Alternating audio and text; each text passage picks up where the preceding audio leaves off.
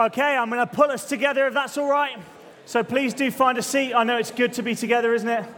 Good to catch up with one another. So, for those who don't know me, my name's Nathaniel. Uh, I'm one of the leaders here at our 502 site. And uh, it's great to see so many familiar faces. Even better to see some I don't know. So, if I don't know you, come and say hello at the end. I would love to see you. And uh, please do feel free to make yourself as comfortable as possible. If you need to go and take a child out or whatever, then you just do that, okay? Now, I don't know how your morning started this morning. Mine started splitting up a fight between my two children. My four year old Eleanor insists that Jesus is a man. My two year old Evelyn insists Jesus is a baby. And it got physical this morning as they were trying to figure out, sort it out. So I sat them both down and I was trying to explain, well, you're both right and this is how it is, but they were having none of it. So hopefully I do a little bit of a better job with this. I also look forward to te- teaching them about the Trinity next year, so wish me luck on that. So, this morning, I want to talk about how God would instruct the Christian of the 21st century. Nothing small, hey? So, I don't know what sort of conversations you have at work or at the school gate about faith, but increasingly, I think we're seeing ourselves live in a politically correct world where it's wrong to say that there's such thing as an absolute truth or the only way. It's far more likely that the sort of phrases that will crop up nowadays are the uh, if, it's, if that's what you believe, then that's great for you. If, if it's making you feel better, then that's great. Or I think that people should be free to believe whatever they want to believe. And there's room for all beliefs. Have you ever heard anything like that? As long as I'm a good person, that's the most important thing. Can you relate to that at all? What about somebody, that, sometime, uh, the last time somebody rolled their eyes when you said, oh, I went to church on Sunday, and they're like, oh, you're one of those. Right, now I get it. Surely Christianity is outdated now that we know so much about the world? That's another one that was said to me recently. Well, if you can sympathize with hearing anything like that, then this morning's preach is for you. You see, there's a fallacy in modern society that there's no such thing as absolute truths. And you've only got to turn on your television to see that. Gender is fluid, religion is fluid. You can pick and choose the things that you want to believe, the things that you, uh, that you want to be. But ultimately, as long as you are living what you perceive to be a good life, then things will probably work out well for you, right? Or wrong? Well, it's good to go in circumstances like this and in times like this to the Bible to see what God would say to us in times like this.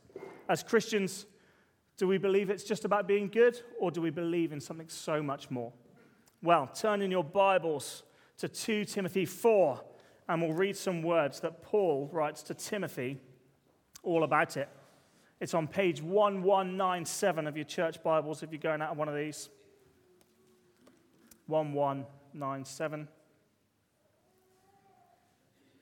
Okay, 2 Timothy 4, verse 1. In the presence of God and of Christ Jesus, who will judge the living and the dead, and in view of his appearing and his kingdom, I give you this charge preach the word. Be prepared in season and out of season. Correct, rebuke, and encourage with great patience and careful instruction. For the time will come where people will not put up with sound doctrine. Instead, to suit their own desires, they will gather round them a great number of teachers to say what their itching ears want to hear. They will turn their ears away from truth and turn aside to myths. But you, keep your head in all situations, endure hardship, do the work of an evangelist, discharge all the duties of your ministry. So, what's going on here? Well, Paul's writing to Timothy, instructing him on how to live his life as a church pastor and how he should lead the people and how he should act with integrity in a world that's increasingly seeing the line blurring between truth and fiction. And if you've been in and around church this year, especially in the last six months, you'll know a little bit of this story already because we've been looking at Paul and his his colleagues, like Timothy, as they've been going around the Mediterranean preaching God's word. So, Paul here is writing to Timothy. And while the, me- the immediate application of these verses rests with church leaders, people like Timothy, as Paul addresses Timothy, instructing him as a church leader, there's also a lot that we can all, as Christians, learn through what Paul tells Timothy and how we can live. And I'm going to show you. Firstly, I want to start with the problem that these verses talk about. So, our passage this morning says that people won't put up with sound doctrine, but they will gather around teaching that their ears are itching to hear. People turning away from absolute truths to believe in myths. And in the context Paul was writing to Timothy in, people in the church were facing a tough time under the Roman Emperor Nero. They were being persecuted for their faith. They were substituting the truth, God's revelation, for their own fancy. Almost as though they were looking for doctrine or reassurance that supported their own lifestyle. It may have even been the easier choice for a lot of these people in the church at the time. Being a Christian could mean imprisonment or even death. So if you find a teacher, somebody who says, hey, don't worry about it, how you want to live is, is all right. It's a, it's a way of not just giving into your own fancy, but also preserving yourself. You're keeping yourself safe at the same time. And you can imagine them saying it, can't you? Well, God calls us not to sin, but this teacher here tells us to give into our temptations. Being a Christian's hard, and I'm being persecuted, and this person says I can have life without persecution. And that sounds far more tempting to me, keeping myself out of prison. They're judging their teachers not on whether they're saying the truth, but rather they're deciding what they want to hear and then seeking out people who will tell them that they're right. They're making the choice about what's easier rather than what's right. Does that sound familiar? For me, it's already ringing some bells about what's going on in our culture at the moment, right? And for me, it sums up the issue with our culture. You can believe whatever you want to believe. The message of the 21st century summed up 2,000 years ago in a letter from Paul to Timothy. The issue's been around for centuries, so it shouldn't surprise us when we talk about Jesus and it falls on deaf ears. Many of us who met, have met people who think that God's real but can't quite commit to Him because they don't want to give up the lifestyle that they've got already. They're used to this way of living and they, they feel comfortable, and, and actually, God would ups, upset the status quo for them or they want to live their lives in a certain way and make up their own version of the truth to back it up. God's word doesn't line up with how they want to live their life, so it's more convenient just not to believe. And there are so many different versions of the truth out there, things that Paul may refer to as myths or teachers that people might want to follow. And I can give you plenty of examples from the outright weird, and I've got a couple of those, uh, to the, to the you know, semi reasonable as well. Uh, there's some that give the pretense of Christianity to other religions and those everyday beliefs that people just might walk around thinking they want to believe. Let me start with a weird one for you, just to settle you in. Here's a chap here. Does anybody know who this guy is? This is Australian Jesus. Well done, Matt. His name's AJ Miller, and he was on ITV on the sofa uh, on Good Morning Britain or, or whatever it is uh, this year. Uh, and the lady next to him is Mary Magdalene. She's actually the 10th Mary Magdalene. The other nine turned out not to be Mary Magdalene. But this bloke genuinely thinks he is Australian Jesus. Okay, so he walks around telling people, hey, I am the second coming, just to let you know. This is, he's not married her, by the way, Mary Magdalene, so he's just, just, just a girlfriend, but he, he genuinely believes that. And he walks around telling people, this is who I am. And he went on the, on the TV to tell people, I'm Australian Jesus. So there you go, full, full marks Matt. Uh, the guy on the right here, anybody know him? This is Jesse Duplantis, and he's a televangelist in the uh, United States. And he's very famous. There was some media coverage about him last month because he went on TV and said that he felt God had called him to tell everyone that he needed money for a fourth private jet. Yeah, I don't know about you, but the first three just don't cut it, do they? So you need, you need the fourth. Don't worry, though, because he did say that once he's got the fourth, he might consider selling one of the older ones. So he is acting with humility. But it's easy to look at people like this and think, myth, right? If you're sober minded and you, you know, you've, you've been in around church often enough, then you know Australian Jesus probably isn't the real Jesus. If, if only that he doesn't marry Mary Magdalene and, you know, actually you look at A.J. Miller's life and you look at what we read in the Bible and it's very easy to see, not Jesus, right? Myth. You look at this guy here, Jesse Duplantis, and you think, well, I mean, when Jesus was walking around doing his ministry, it wasn't on the back of a gold plated horse and cart you know, he didn't, he didn't go about from when, we, when we're going through Paul in Acts, he didn't live the life of luxury. It was quite the opposite. So it's quite easy to look at the Bible and look at what Jesus would say and look at Jesse Duplantis and think, You've not got it right, son. You've not got it right. But although these are extreme examples, there are everyday issues that we encounter as well. Emma and I, before moving back down here to live on the south coast in Dorset, we lived in Manchester. And specifically, we lived in a place called Rusholme, which is famous for hosting the Curry Mile, a whole mile of curry shops that you can go to. Um, Lal Qila is my top tip if you ever go. It's the one with the best food and the least amount of rats. So if you're ever in Manchester, Lal Qila. Thank you.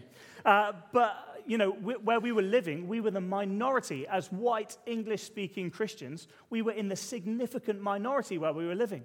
It was a culture that was full of uh, Pakistanis, Bangladeshis, Hindus, Muslims. More, you're more likely to see a mosque than you are to see a church in that, in that region. And actually, for us, that, that confrontation between what we believed and what others believed was stark because we were, in that, we were in that location. We were seeing it day after day when we opened our door.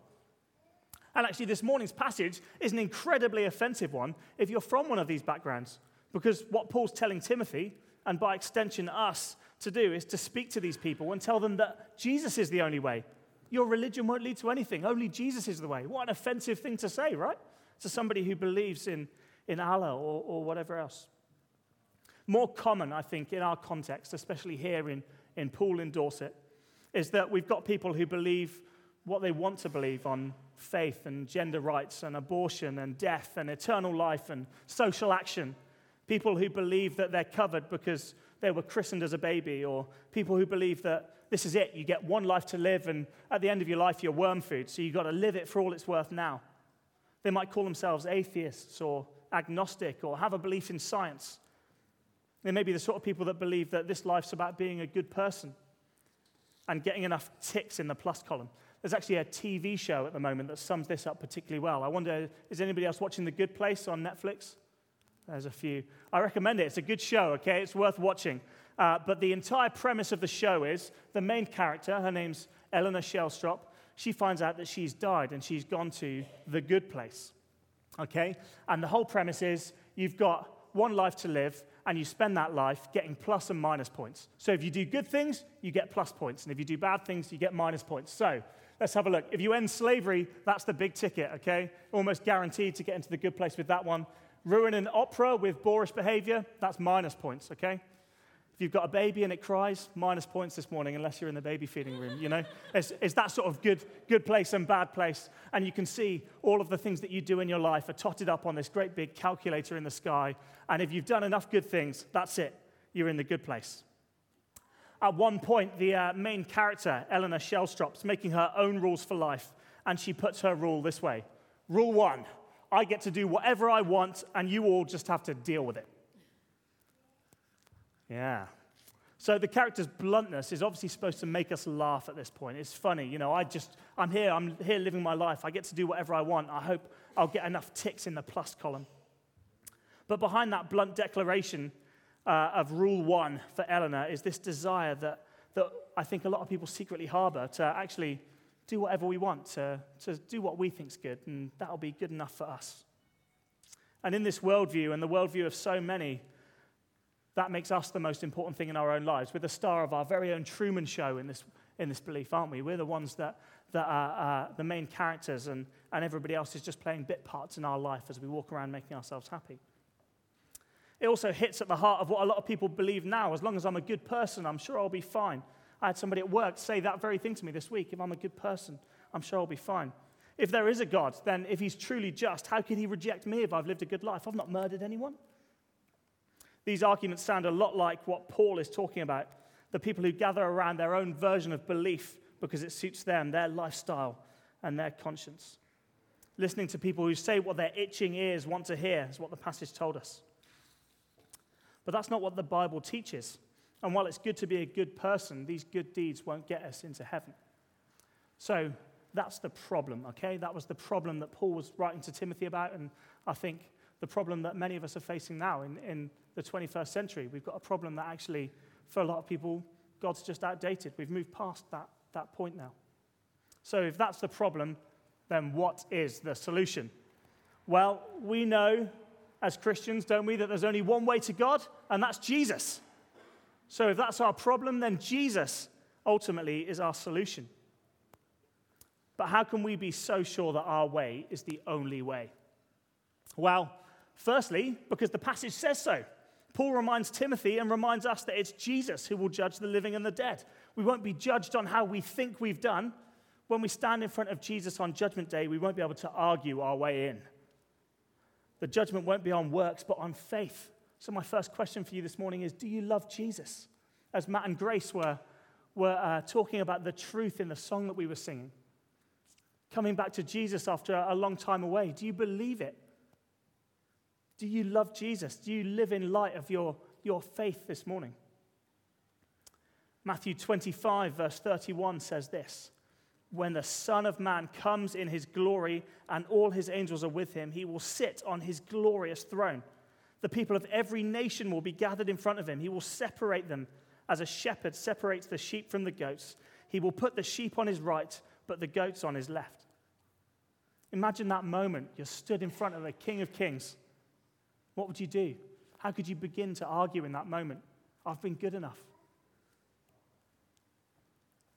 Jesus said it himself. John 14, verse 6 I am the way and the truth and the life. No one comes to the Father except through me. No one. Jesus is the only way to the Father. Jesus is the only way to God, the only way to eternal life, the only way to salvation. Not what we've done, but what He's done for us. We've also got historical evidence. And if you've been on one of our belief courses or an alpha course or something similar, there's weeks where you go through some of the historical evidence, some that's in the Bible and some that's not. Writers and early scholars like Tacitus, who wrote about Jesus, it's not in the Bible, but even they would agree Jesus lived a good life. He was there, he lived. We know he lived and died and rose again for our sins. We can have confidence in that. So it's not down to our own good deeds. John 3, verse 16 whoever believes in him will have eternal life. The great thing about our God is that it's all about him and what he's done for us. Good works won't be totted up like in a great calculator in the sky. Good works can't get us in, into heaven. Only Jesus and belief in Jesus can. So for us, the issue isn't of which myth to believe, what, to, what our itching ears want to hear. There aren't a lot of routes to heaven. There's not a lot of different ways to live your life. Actually, there's only one truth, and it's Jesus. Do you believe that this morning? Do you believe that this morning? If the problem is people believing their own version of the truth, then Paul outlines the solution, and it's to believe the only truth. He is the way and the truth and the life, and the only way to the Father, the only way to heaven is through Him, through Jesus. Stephen Covey wrote a book called First Things First. And in that book, he wrote these words that have been quoted hundreds and hundreds of times since. And he says this The main thing is to keep the main thing the main thing. The main thing is to keep the main thing the main thing. And if that's all you remember from this morning's preach, then you've done okay, all right? If you walk out of here thinking the main thing is the main thing, and I've got to remember the main thing is the main thing. This life is about Jesus and a life lived with Him. And at its most basic level, if you do that, everything else will follow. That's the real truth. People will believe what they want to believe, and Paul tells Timothy just that, but that shouldn't stop us sharing the real truth about Jesus, the one who will judge the living and the dead. So that's it. We've got the problem, we've got the solution, which is Jesus. So, how do we live in the light of it? How do we live as people who want to represent Jesus wherever we go? Well, Paul gives Timothy a charge in verses 1 and 2, and then in verse 5. If you've still got, a, still got it open, you can read with me, and I'm just going to read it again, just as we, uh, as we look at some application. Paul tells Timothy, in the presence of God and of Christ Jesus, who will judge the living and the dead, and in view of his appearing kingdom, I give you this charge preach the word. Be prepared in season and out of season. Correct, rebuke, and encourage with great patience and careful instruction. And verse 5 But you, keep your head in all situations, endure hardship, do the work of an evangelist, discharge all the duties of your ministry. So I want to take each of those things in turn and have a look at, at just four ways in which we might be able to honor Jesus and live life in the 21st century with purpose and with drive towards Him and His gospel. So, going through them one by one, the first is preach the gospel, do the work of an evangelist.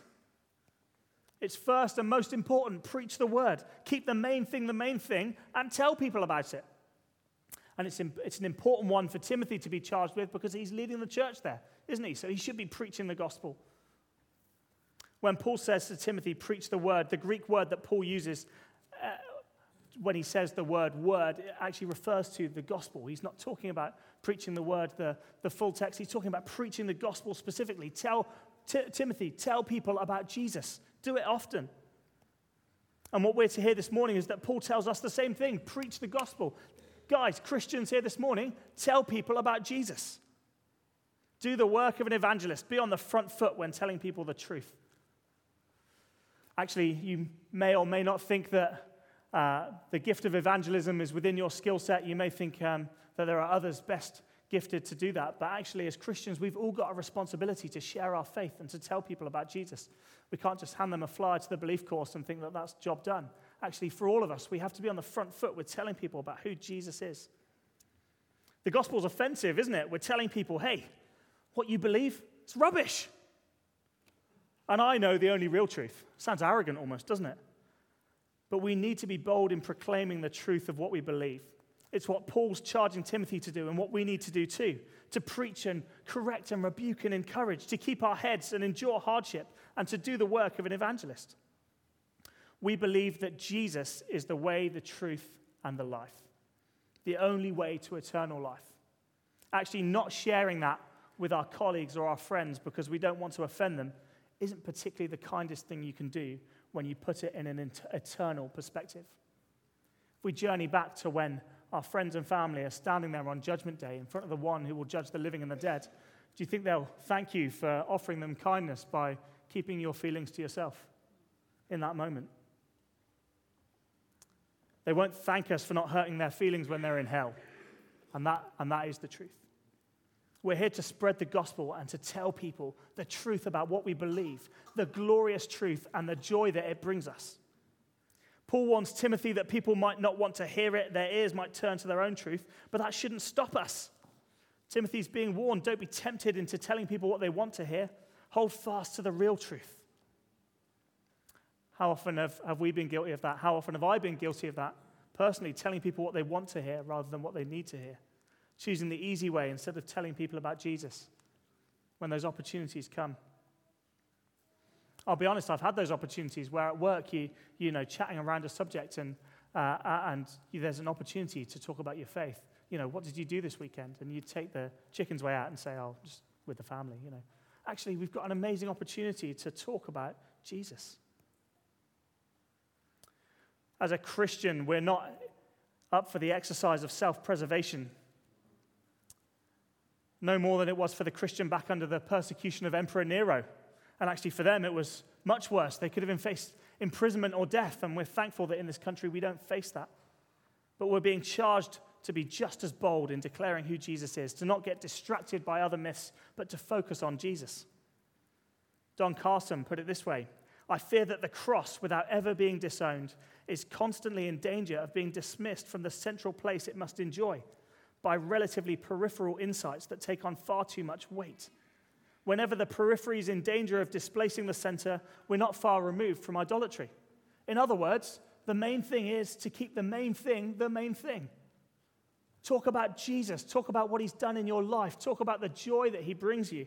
Don't get distracted by whatever the latest fad is on TV that everybody's talking about. Actually, we know the truth and we're here to talk about it. Let's stay true to the gospel, a gospel that's been preached for over 2,000 years, a gospel that was once preached to each and every one of us. Otherwise, we wouldn't be sitting here this morning. While others are turning to what their ears are itching to hear or looking for salvation in being a good person, we're keeping the main thing the main thing and telling people the truth of who Jesus is. So that was number one preach the word. Number two is be prepared. It's the old Scouts motto, isn't it? Be prepared. I was in a Scout uh, once upon a time, and that was well drummed into us. Perhaps slightly more sobering is the uh, China Inland Missionaries pamphlet that you get when you arrive in China to be a missionary, or you used to. Uh, and the, you'd open the pamphlet, you just arrive. Imagine this scene. You're off the boat, you're like, okay, I'm here. I'm here to bring the gospel to China. And as you get off the boat, they're having your pamphlet on the way out. Uh, and on the front of the pamphlet, it says this Be prepared to pray, preach, eat, or die at a moment's notice. I think I'd be on the boat back. I, I forgot my phone. I'm just going to pop back in, see if I can find it. We've got to be on guard, be ready to defend the gospel at every turn, to stand up even when it's hard. In the original Greek, this could also be translated as to have urgency, Not that we're just to be prepared, but we're to have urgency, not to wait to preach the gospel, but to do it in the knowledge that for the non believer, this could be the difference between life and death. Have urgency. Another writer puts it this way all true preaching conveys a sense of urgent importance of what is being preached. The Christian knows that he's handling matters of life and death. He's announcing the sinner's plight under the judgment of God, the saving action of God through the death and resurrection of Christ, and the summons to repent and believe. There's an urgency of what we're being called to do. We're being, to- we're being told to be ready to share our faith at all times, to do it with urgency, knowing that one day the world will end, mankind will be judged, and for some, that will mean death. Urgency is required to tell people that eternal life is available, but only through Jesus. So that was number two. Preach the word. One, be prepared. Two. Number three, Paul tells Timothy, endure hardship. Endure hardship. And this is the tough one. Because the reality is, and actually, if you've been a Christian for any length of time at all, you'll know this is true. When you become a Christian, God doesn't promise you an easy life. That's not it. Once you become a Christian, you're like, great, it's plain sailing from here on out. In fact, often it makes life harder, doesn't it? and that's the truth. Now, uh, we had to say uh, earthly goodbyes to a very beloved member of our community this week as Chris Hodson passed away. And she's been worshiping with us for many, many years. And actually, for the last few, has been really suffering with her health. And if you would have spoken to her, uh, she was, uh, would tell us, actually, she'd sit over there and tell us Sunday after Sunday that she was ready to die and go and meet Jesus because of the hardship that she was enduring with her health. And Matt Painter and I went to go and break bread with her a couple of weeks ago. And we sat down, and she was obviously in visible pain. And partly to try and snap her out of it and, and give us something to focus on, I said, Come on, Chris, you've got a couple of young men stood in front of you. I still consider us quite young. Do you consider yourself young? Good. Uh, you've got a couple of young men sat in front of you. What, what, would you, what advice would you give us? Come on, you've lived a good, long life for Jesus. Tell us some advice. And she said, Never stop telling people about Jesus. We were in her house for about 40 minutes that day, and I don't think I was more than five seconds away from her talking about Jesus. She was just praising with every painful breath that she had in her body. And I thank God for people like Chris. I look forward to meeting her again one day and telling her how much she buoyed my faith in that moment, listening to her enduring hardship. And uh, that's what we're called to, folks. I'm afraid it's not going to be easy, easy. And Paul knew this only too well. Actually, as we carry on reading through the book of Acts, we'll find out Paul was stoned and shipwrecked and imprisoned and beaten and hunted and threatened and eventually died for what he believed. He was actually writing this passage to Timothy from prison, literally from a cold dungeon, for preaching the gospel. So he knew painfully well the cost of what he was calling Timothy to, but it still didn't stop him. For Paul, it was worth the cost. In that cold dungeon, as he's writing to Timothy, he could have been tempted to say, Listen, mate, this is horrible. If I were you, I'd keep your neck clean. But he didn't. He said, Timothy, carry on my work, preach the gospel. Come on, let's do it. In fact, 2 Timothy 4 is uh, one of the last surviving chapters that Paul wrote before he was killed for his faith. This may have been written just a few weeks before his death. No one was more aware of what was at stake in preaching the gospel. And with this context in mind, this passage is Paul's legacy to the church. It's his final charge preach the gospel. It's impossible to read it without being stirred. This man in a cold dungeon, still telling, the, telling people, preach the word. He's holding fast to the faith that he believes in. Chris Hodson holding fast to the faith that she believed in right to her very last day. It's inspiring stuff, isn't it? Being truthful to your faith, to real truth, will be hard at times. It might mean being laughed at or mocked or called old fashioned for still believing in God. And while in England there's no life or death element to believing in Jesus, we might have to put up with being left out or not invited to things or making hard choices to say no when it would be far easier to say yes. To be honest and live life with integrity, we've been called to a, a hard task. It's not an easy task. Nobody ever said that it was. But we're called to endure hardship as Christians. If you're enduring hardship here this morning, whether physically or spiritually or mentally or financially, then we would love to pray for you at the end that God would give you a capacity to endure all the more and to do it with integrity. That was number three. So preach the word, be prepared, endure hardship. And the final one, be patient and keep your head. See, Paul's wisdom also extends to the temperament that we're to do this with. He doesn't say that we're to get frustrated and angry when people don't get it. Oh, you just don't get the truth. In fact, he's already warned us that people will find teaching to suit their own ears and their own lifestyles. So we should expect them not to get it. But we're to continue to be patient with people. And I know people who have prayed for and prayed with and spoken about Jesus to family members for going on 30 years now, and they've still had no joy. But their patience is supernatural as they continue to go back time and time again in the hope that one day the gospel will penetrate hard hearts. Be patient, keep your head. We're not to resort to human pressure or techniques that might contrive a response. We don't know God's timing, do we? But our charge is simply to preach the gospel to the world. We're to be faithful with what God's called us to do, to share the gospel. We can't force people to believe it. It's God who wins people's hearts. And that's the most heartening thing of all. There's nothing I can say this morning in my own words that could take you over the line of faith, but actually, it's, it's Jesus. It's God that ultimately calls you towards Him. We could be the best speakers in the world, or we could be the worst, and you can make your own mind up about me. But that doesn't matter because it's not us or our words that save people, it's God. So be patient, preach the word, keep your head, don't get frustrated, and trust that God will do the rest. In fact, that's how Paul starts chapter 4 by telling Timothy that the charge isn't from him, but it's in the presence of God and Jesus Christ. It's less Paul's commission to Timothy in this regard and more God's commission to Timothy through Paul. God is telling Timothy to preach the word and be faithful to it. And that's what God's telling us this morning, too. So that's it. Four top tips on living life as a Christian in the 21st century preach the word, be prepared, endure hardship, and be patient. For me, reading this text was so profound and something that I really wanted to share with you this morning because it's almost as though Paul is writing into our own context. We all know people who will believe what they want to believe. You've only got to turn on a TV to see story after story about gender rights and gender fluidity and the church losing its culture war.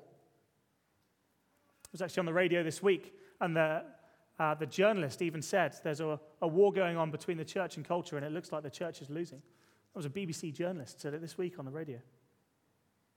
We all know people who believe what they want to believe live their life for their own satisfaction, follow their own truth and lives, try and make themselves happy, think that being a good person's enough.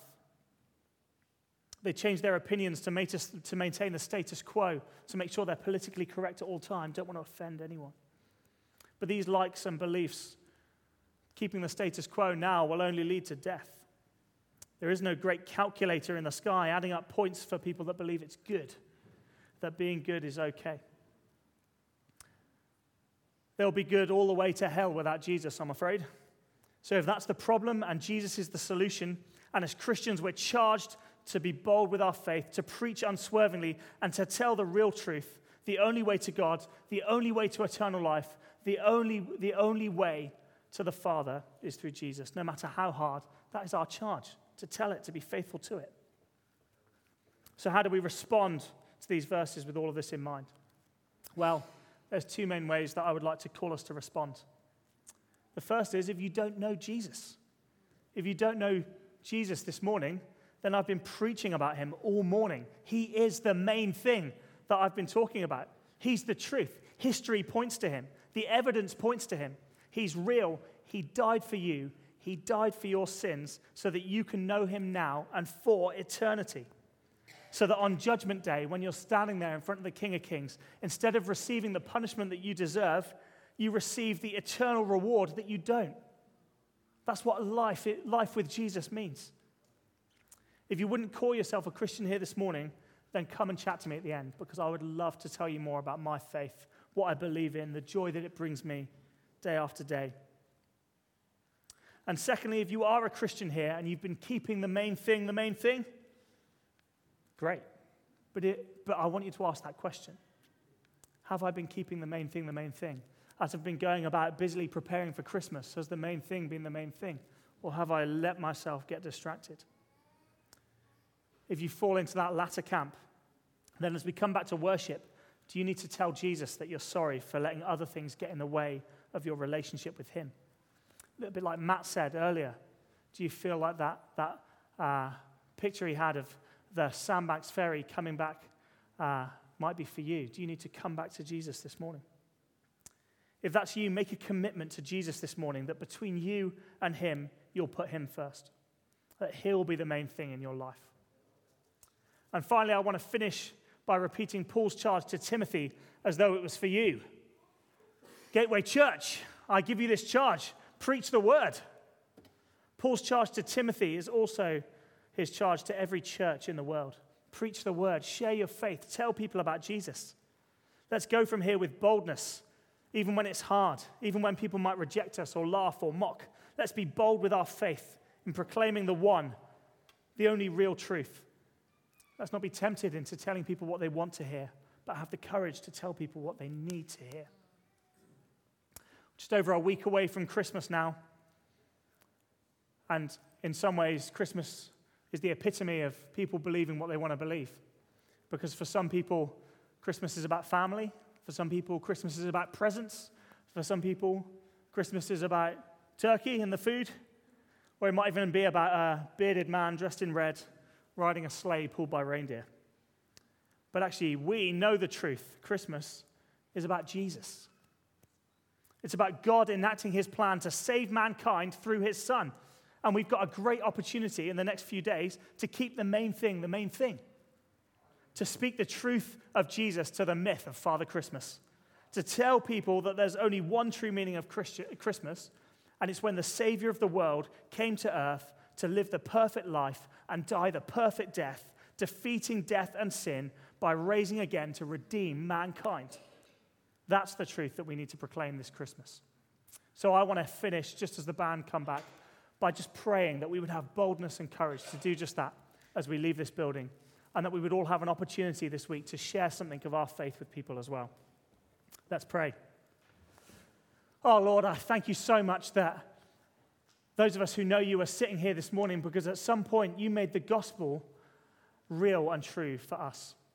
That actually there was a moment where each one of us looked at you and believed in you as the real truth. And that means that we can stand on Judgment Day one day and know that we've got a place in heaven for eternity with you because of who you are and not because of the amount of points that we've racked up in this life. Thank you that it is all about you. And Father, I want to pray for each and every one of us that you would give us boldness and courage to go and preach your word. Boldness and courage to share our faith even when it's hard. Lord, I want to pray for opportunities even this week where we might be able to share something of our faith with somebody else. Lord, I'd love to see this next year coming, the church grow because we see salvation explode among us as we're faithful to your word and tell people about Jesus people come into this building, hear the truth about who you are, and get saved and added to your kingdom. Lord, would you do it in your name? Do a mighty work among us, I pray. Thank you, Lord Jesus. Amen.